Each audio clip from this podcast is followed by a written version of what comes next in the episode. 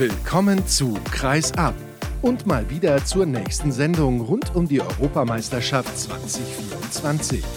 Mit Stimmen der Beteiligten und Analysen der Experten. Natürlich vor Ort und mit maximalem Einsatz. Euer Mann am Mikrofon ist Sascha Staat.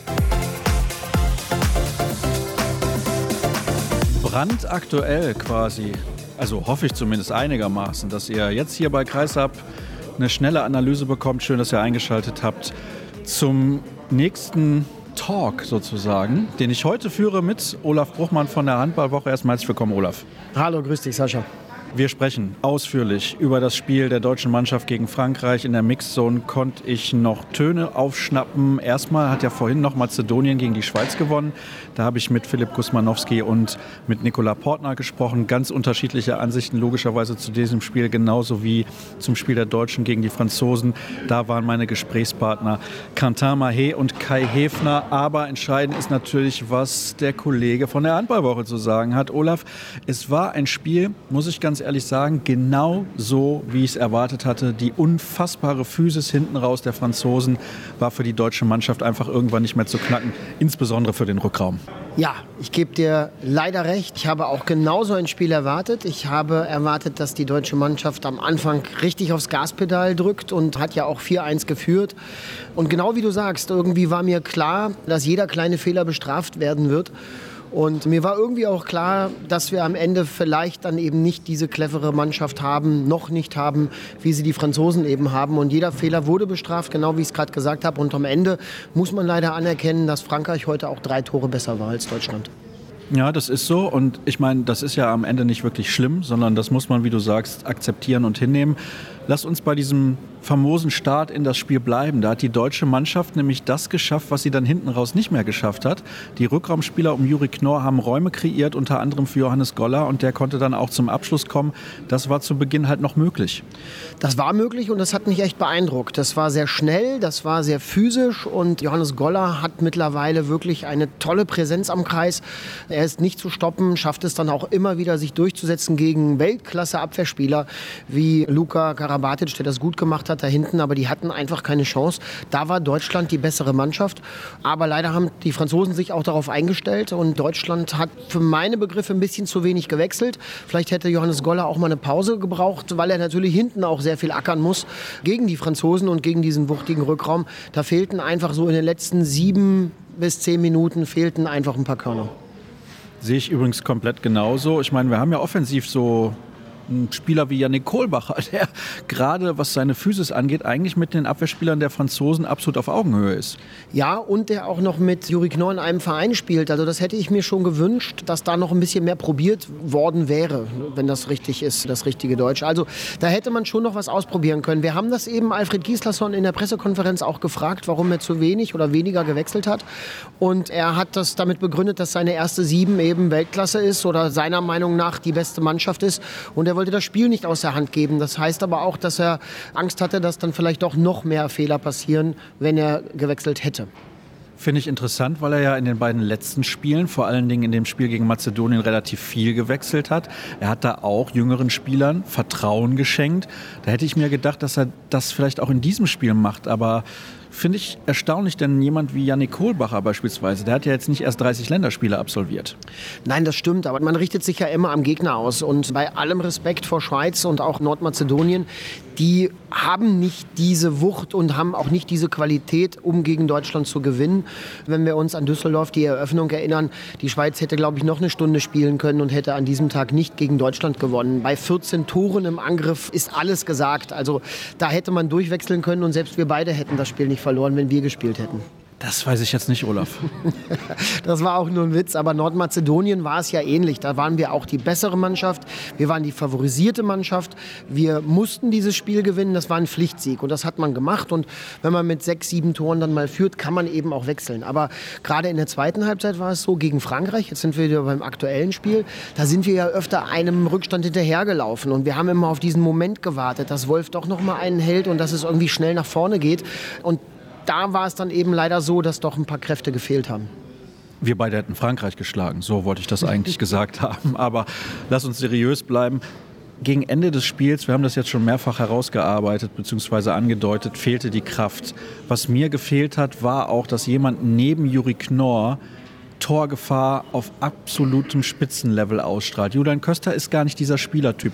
Normalerweise ist Kai Hefner jemand, der das kann, der das im Verein regelmäßig gezeigt hat, vor allem in seiner Zeit in Hannover und Melsungen und auch in der Nationalmannschaft schon. Glaubst du aber, dass er da einfach auf sein Limit trifft? Ja, also ich finde Kai großartig und wenn man bedenkt, was der Junge jetzt in den letzten 72 Stunden erlebt hat, quasi aus dem Kreissaal hier angereist ist, herzlichen Glückwunsch übrigens Kai für den Nachwuchs, dann ist das toll, was er heute geleistet hat. Also die Durchbrüche zwischen 1 und 2 auf Außen, zwischen Außenverteidiger und Halbverteidiger, das hat er sehr gut gemacht. Das ist aber Kais Spiel, der Durchbruch. Und der Wurf aus dem Rückraum ist es eben nicht. Da fehlt ihm ein bisschen Körpergröße und da fehlt ihm einfach Wurfkraft war vielleicht auch ein Problem, dass Juri Knorr dann schon sehr darauf fixiert ist, die Kooperation mit dem Kreisläufer zu suchen und man irgendwann auch den Eindruck gewonnen hatte, ich sag mal so ab der 45. Minute, dass die Franzosen tief standen. Sie wussten, viel kommt aus dem Rückraum bei Deutschland nicht mehr. Wir warten einfach ab. Ich hatte den Eindruck, genau so. Sie haben sich auf das deutsche Spiel eingestellt. Sie haben einen sehr defensiven Mittelblock gestellt, der hervorragend gegen Goller und auch Knorr dann verteidigt hat. Auch wenn Juri Knorr, ich weiß jetzt nicht genau, wie viele Tore er gemacht hat, sechs oder sieben, aber er hat nur eine Quote von 50 Prozent. Also die Hälfte der Bälle geht eben auch daneben. Und dann müssen wir natürlich auch Remy Debonet mal wieder erwähnen, der uns schon sehr wehgetan hat im Viertelfinale der Weltmeisterschaft letztes Jahr und dieses Spiel fast im Alleingang gewonnen hat vor einem Jahr. Und auch heute macht er eine sehr, sehr gute Leistung Leistung. Keine Ahnung, warum der ausgerechnet Deutschland so gut kann. Ich fand, dass er gut war. Sehr gut weiß ich nicht. Sehr gut war auf jeden Fall Andreas Wolf. 16 oder 17 Paraden. Und das ist natürlich dann auch eine Anzahl, wo du sagst, wenn dein Torhüter dir so eine Leistung bringt, ja, dann musst du eigentlich irgendwie das Spiel gewinnen, auf Teufel komm raus. Ja, gebe ich dir völlig recht. Andreas Wolf war überragend und wenn du ihn beobachtet hast nach ein, zwei Gegentoren, dann war er auch schon teilweise so an der Frustration, weil er alleine gelassen wurde, weil eben Prondy mit seiner Urgewalt dann doch von sechs Metern irgendwie durchkommt und dann ist es natürlich oft auch Glück, diesen Ball zu halten aus der Nahwurfdistanz. Andi war an seinem Limit und das meine ich positiv. Er hat wirklich hervorragend gehalten, er war ein Riesenrückhalt. Aber auch David Speth möchte ich erwähnen mit zwei sieben Metern, die er hält und auch in entscheidenden Momenten so für positive Gefühle sorgt unter dem Strich, und das haben wir gerade schon gesagt, sind es dann doch zwei, drei, vier blöde Fehler, die einfach wehtun. Ich erinnere mich zum Beispiel auch an den technischen Fehler oder den Fehlwurf von Julian Köster kurz vor der Pause. Elf Sekunden und statt 16, 16, dass er ein Tor macht, verliert er den Ball und wir kassieren noch ein Tor und gehen dann eben mit minus zwei in die Pause. Das hat auch was mit Psychologie zu tun. Wahrscheinlich haben die Franzosen sich gefeiert in der Pause und sagen, siehste, jetzt haben wir sie, obwohl sie ja auch in der ersten Halbzeit immer einem Rückstand hinterhergelaufen sind. Es sind genau diese Kleinigkeiten, die eben auf dem Weltniveau dann entscheiden. Ja, jetzt haben wir im Prinzip das zusammengefasst, was wir vorher vielleicht schon geahnt haben.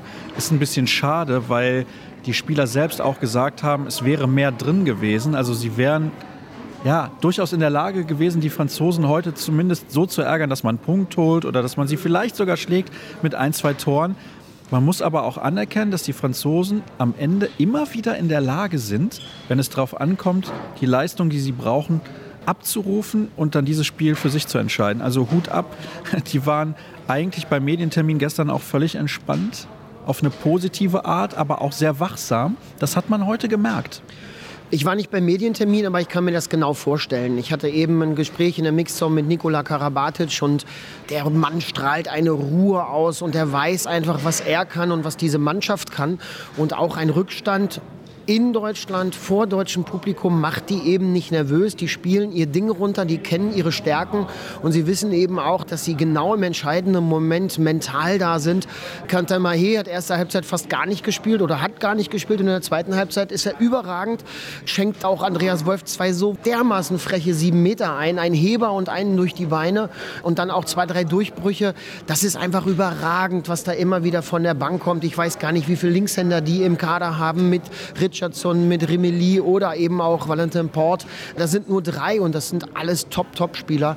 Ich finde es einfach so schade, weil wir die Chance hatten, heute noch zwei Punkte mitzunehmen. Und wenn wir jetzt ein bisschen weiterdenken über die Vorrunde hinaus, dann hätten zwei Punkte für die Hauptrunde unfassbar gut getan. Fürs Selbstvertrauen, für das Gefühl, nach Köln umzuziehen. Und es wäre ein echt guter, großer Schritt gewesen, vielleicht Richtung Traumziel Halbfinale. Dika Mem hast du noch vergessen. Ja, der ist auch ein ganz solider Zocker, muss ich ganz ehrlich sagen. Aber ja, das wäre jetzt meine nächste und fast schon letzte Frage gewesen in unserem Gespräch, denn gleich muss ich schnell zum Bahnhof. Mein Zug fährt zurück nach Nordrhein-Westfalen. Das sind interessante Ergebnisse jetzt auch aus den anderen Gruppen. Erste Frage, ganz kurze Antwort bitte. Spielt die deutsche Mannschaft bei diesem Turnier nochmal gegen Frankreich? ich befürchte nein, ich hoffe ja. Interessant. Island kommt mit einer hohen Klatsche gegen Ungarn in diese Hauptrunde. Alle haben vorher gesagt, Island, ich sag mal Dark Horse, wie sagt man auf Deutsch nochmal, Geheimfavorit, haben sich schlecht präsentiert bislang, muss man wirklich so sagen. Dann haben wir die Ungarn, die vielleicht auch überperformen, wissen wir nicht, aber die kommen auf jeden Fall mit jeder Menge Selbstvertrauen. Die Österreicher sind mit dabei. Das ist wirklich eine absolute Sensation. Und Kroatien, die gegen die Österreicher unentschieden gespielt haben, bei denen jetzt aber Ivan Martinovic, ein ganz, ganz wichtiger Spieler für die Hauptrunde und den weiteren Turnierverlauf, ausfallen wird. Ich glaube, vor 20.000 in Köln wird Deutschland die alle schlagen.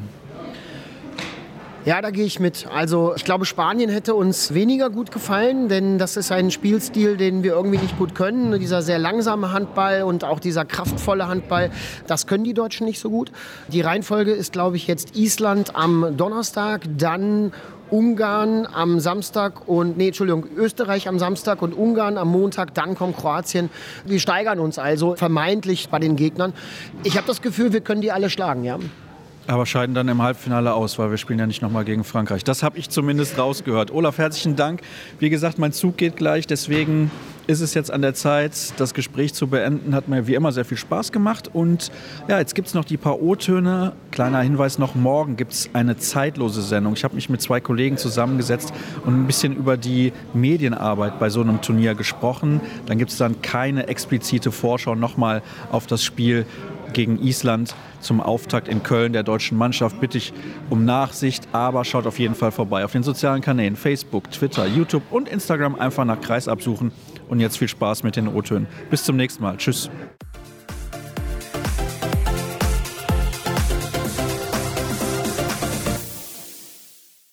Kai Hefner, heute hat es leider nicht gereicht zu einem Punkt oder zu einem Sieg gegen Frankreich. Was, hast, was hat es gegen die Franzosen so unfassbar schwer gemacht? Ich glaube, es war ein sehr, sehr intensives Spiel, vorne wie hinten. Mussten uns dann ein bisschen zurückkämpfen. Ich glaube, das ganze Spiel hat uns sehr, sehr, sehr viel Energie gekostet und haben dann, glaube ich, nicht an unserem Optimum performt, sowohl vorne als auch hinten. Und das musst du, glaube ich, machen, um gegen Frankreich zu gewinnen, weil die einfach ja, ein unglaublich hohes Niveau über die ganzen 60 Minuten spielen. Ich glaube, 10 Minuten vor Schluss waren wir sogar ein Tor vorne, aber ähm, ja, haben dann wieder hinten und vorne ein, zwei Kleinigkeiten nicht ganz richtig gemacht und das wird einfach eiskalt ausgenutzt. Ihr habt mehrfach dann auch die Chance liegen lassen, mal in Führung zu gehen, gerade in dieser Schlussphase. Du hast gerade schon angedeutet, die Kraft war weg. Auch taktisch war vielleicht dann irgendwie das Limit irgendwann erreicht.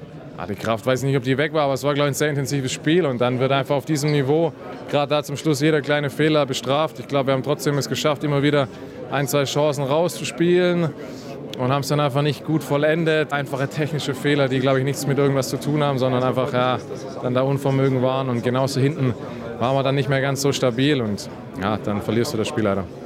Österreich hat es in die Hauptrunde geschafft. Mit einem Unentschieden gegen Spanien. Island hat hoch verloren gegen Ungarn. Wie siehst du jetzt dann die Hauptrunde in Köln?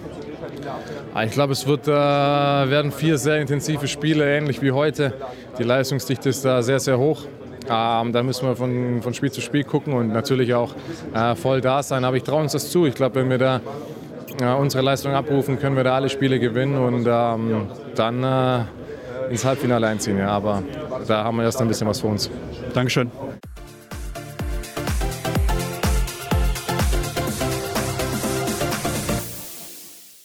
Kantamae, als Deutscher, was soll ich sagen? Schon wieder Glückwunsch an Frankreich. Es nervt ja ein bisschen aus deutscher Sicht. Aber ihr habt ein sehr, sehr gutes Spiel gemacht. Ich habe die Intensität auf die Platte gebracht, über 60 Minuten auch. Und ich weiß ja nicht, wie das für ein Spieler auf der Platte ist. Du hast natürlich jetzt nicht die ganze Zeit gespielt, aber merkt man irgendwann, bekommt man irgendwann das Gefühl dafür, dass es heute einfach funktionieren wird?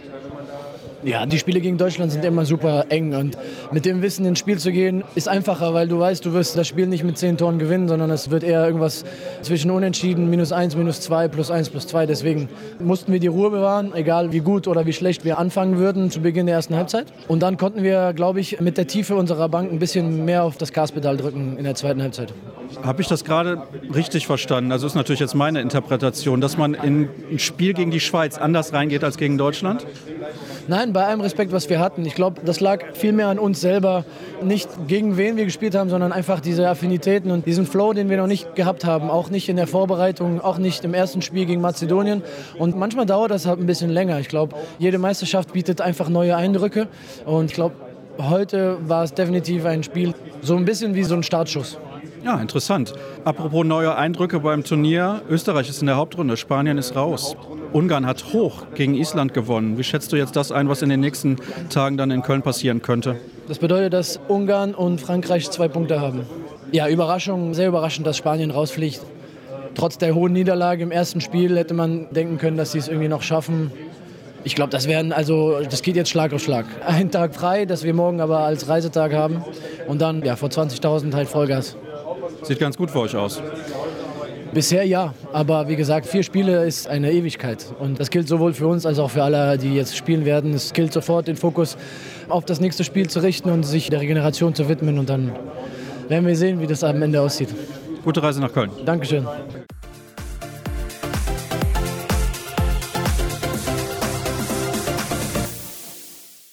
Philipp Kusmanowski, herzlichen Glückwunsch heute zu diesem Sieg gegen die Schweiz. Ich glaube, für euch ein gutes Ende für das Turnier. Erstmal danke. Also wir starten dieses Turnier gegen Frankreich. Das ist olympische Sieger und zweites Spiel gegen Deutschland. Das ist auch schwer.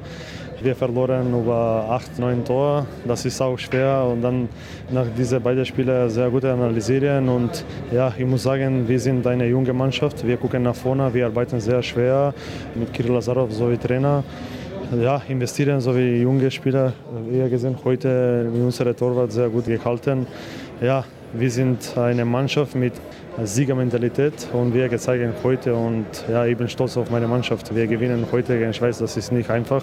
Schweiz gewinnen einen Punkt gegen Frankreich und ja, das ist eine gute Mannschaft, aber wir haben heute alles gegeben und bei Ende allen zufrieden.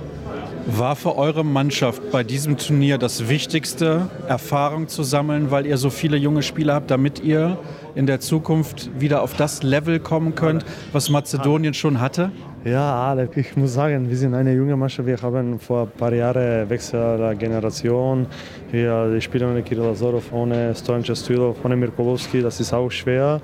Aber ja, wir haben eine Kontinuität in großen EM und WM. Wir haben ich glaube, acht oder zehn Jahre in Folge. Das ist auch, ja, ich bin so zufrieden mit dieser in Folge.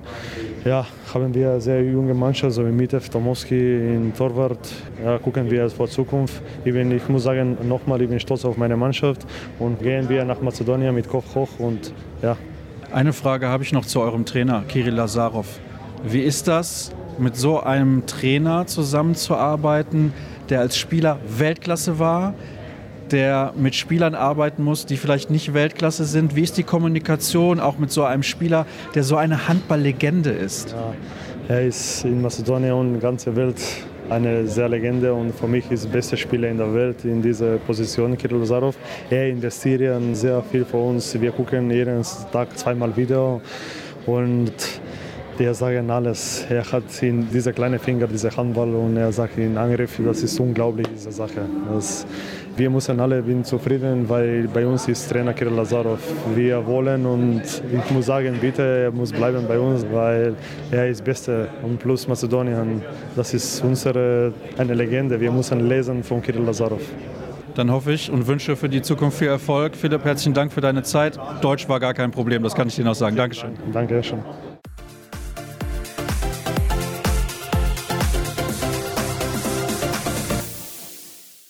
Nikola Portner, heute zum Abschluss leider eine Niederlage für euch gegen Mazedonien. Woran hat es gefehlt? Insgesamt nicht nur heute vielleicht, sondern beim Turnier überhaupt? Boah, ich glaube, es ist schwierig jetzt wirklich. Ich habe keine Zeit und keinen Bock wirklich auf die Analyse. Es kackt mich an einfach, dass wir heute verloren haben und wir haben wirklich eine sehr schlechte erste Halbzeit gespielt und wir waren die ganze Zeit hinten. Wir probieren zurückzukommen und ja, ich glaube, es gibt auch ein paar Schiedsrichterentscheidungen, wo ein bisschen unglücklich für uns liefen. Also ich sage nicht, es war unfair oder sowas, aber ja, ich glaube, es kann auf beide Seiten kippen, aber es gibt nicht bei uns. Hat ein bisschen Glück gefehlt, aber so ist es, so ist der Sport. Schade, schade, schade. wirklich. Ja. Kann man insgesamt sagen, dass diese vielen Kleinigkeiten jetzt, wie zum Beispiel auch mit Schiedsrichterentscheidungen, auch wenn du das nicht als Ausrede irgendwie nehmen möchtest, dass das zu diesem Turnier passt?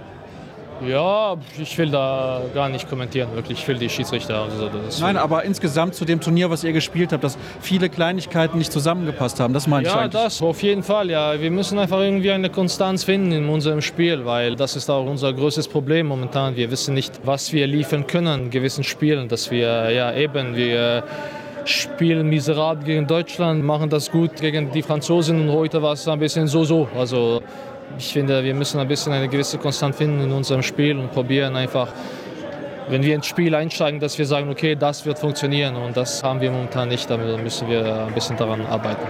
Vor allem, das ist nicht euer Anspruch, so aufzutreten, wie ihr das jetzt gemacht habt. Ja, wisst ihr, also man sieht es in diesem Turnier, wie weit man entfernt ist von der Hölle und vom Himmel. Also der europäische Handball ist ziemlich eng. Ich habe auch gesagt vor diesem Spiel, falls wir das nicht machen, was wir machen sollen, wir können dieses Spiel auch mit zehn Toren verlieren. Und es war, es ging in diese Richtung, also in Halbzeit 1 und ja, wir kommen zurück und ja, ah, ich, keine Ahnung. Tut mir leid. Alles klar, Nico. Trotzdem herzlichen Dank für deine Zeit.